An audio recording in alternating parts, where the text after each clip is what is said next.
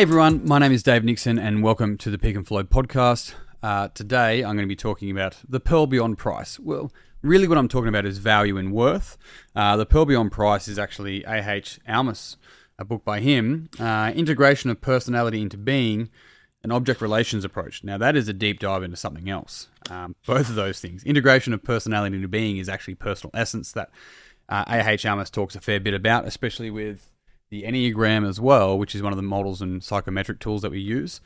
Um, but I want to talk about a really simple concept that this book does touch on, but there's so much more that the book does go into. But the Pearl Beyond Price, and it actually stems from a conversation that I had yesterday, and that was around a real simple approach of the person going, realizing that they were continually seeking external validation and then going, I need to find, you know, self validation, internal validation. And I'm like, or just no validation, right? The need to validate. Maybe that's the issue. Why do you need validation?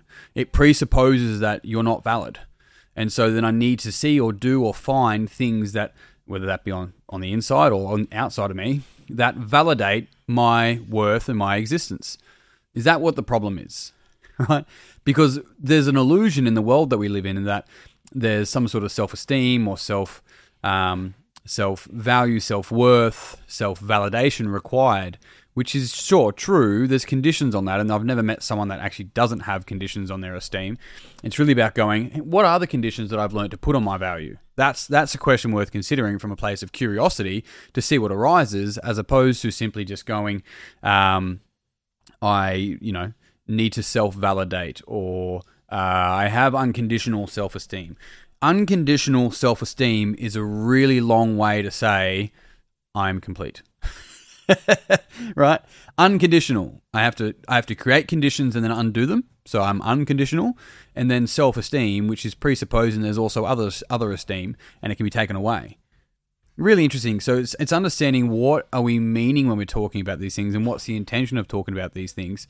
But moving from external validation to self validation sounds like the right path. And I'm not saying it's the wrong one.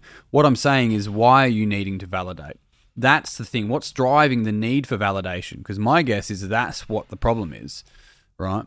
And so, Pearl Beyond Price, really simple example. You and I are sitting down, and I place a pearl in between us. And we're going to barter about the price of it, what we think the value of that pearl is. Now, whatever I think the value is, and whatever you think the value is, neither one of those things are the pearl. The pearl holds no value. We perceive to have value upon it, right? But outside of us, there is no value, whether it's a dollar figure or whether it's a, a compliment or some sort of positive outlook or something like that. The pearl is beyond price, right? Literally. It does not hold the value that we look at it as, but we think it has. We go, I would pay this much for it, right? That is fundamentally subjective, even though we're grounding it into a into a dollar figure or a pound figure or whatever you want to call it. But outside of all of that, that's not the pearl. The pearl is beyond price. We project value onto it. You're the same, right? And just swap the dollar figure for for love or for for good, right? Because that's so often it's like validation for being good, that I'm good at what I do, that I'm accepted, that I'm loved, that I'm safe, all of that sort of stuff. It's just a different way of saying dollar, right? In this in this example, in this context. And so you yourself are beyond price. So it's it can be really quite ground shaking for people when they realize that you don't hold value which is such a beautiful place to be in because it means that all of you is completely right, is completely correct. You are simply unfolding. There isn't a value that you're meant to be meeting in order to be worthy to be here. You were born and that was enough. You don't have a baby born. No baby was born and be like, ah, oh, fuck, this poor thing is going to be, you know, conditional on its esteem. I can see it already. It's it holds. Look at the inherent value that it holds, right? To the point that it's just you cannot put money on it. You cannot put conditions on it. It is just is. And you are still that. And this isn't meant to sound esoteric or or woo woo or far out, you know, out of reach. It literally is. We have conditioned ourselves to think that we need validation. that we need value, and more often than not, in the face of others. And so, as soon as we go, I need to do that myself, it still holds the same core issue that we need validation. Can you see that? And so, when we realize that we are priceless, that we are, right, that we cannot be priced, that we are beyond value, that is when our value is inherent, right? It is it is fundamentally connected to something that is far deeper and greater and more vast than any any condition will, that we have in mind will allow us to experience and feel. That is a beautiful place to be in. So, looking at you know that's all well and good, Dave. How do I actually make sense of that and make that practical? The first thing to do is actually be aware of when you're handing your power over. Now, when I say power, it can be used in many different ways. When I talk about power, I say there's four things in your power: two on the inside, two on the two in, inwardly expressed, two outwardly expressed. Thoughts, feelings, inwardly; actions, speech, out, outwardly. And so when you look at this, they're the four things that are in your power. And this is why when somebody says, "I don't want to make you feel like this," you can't make people feel like that. Right? You may you may run a pattern and then in their mind, the way that they've conditioned themselves to experience reality, they then go, that makes me feel like X. But that's theirs, right? What's your intention is what's prof- like profoundly more important.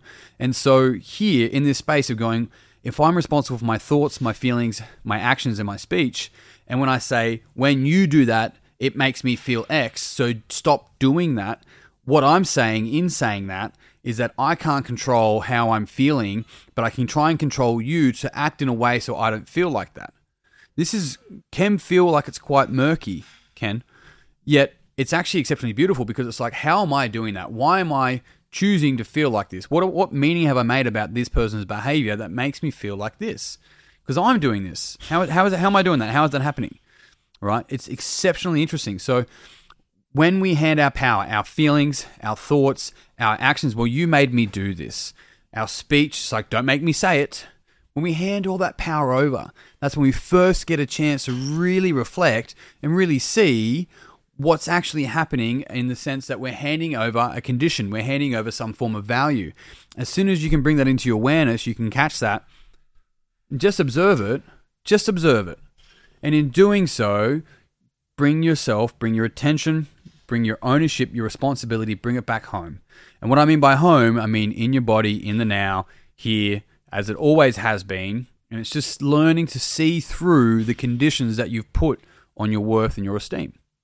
It's it, it can be that's not easy, but it is that simple and it's a practice.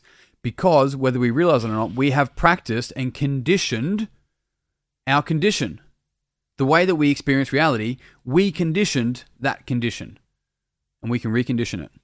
Takes time, but the time passes anyway. And on that note, team, I'm done. Thank you very much for tuning in. If you enjoyed this podcast and you found it beneficial, it would mean the world to me if you'd pass it on to someone else that you think would also find it beneficial. If you haven't already, you can grab a copy of my book, Minding Yourself, anywhere online that sells books. As far as our retreats and events, new dates for the retreats are up. Um, also, join our Moments webinar. You should. It's free. It's every Wednesday night, Australian Eastern Standard Time, um, or daylight time soon. But either way, I'm done. I'm out. All those details are in the show notes. Until next time, peace and pizza. I'll see you soon.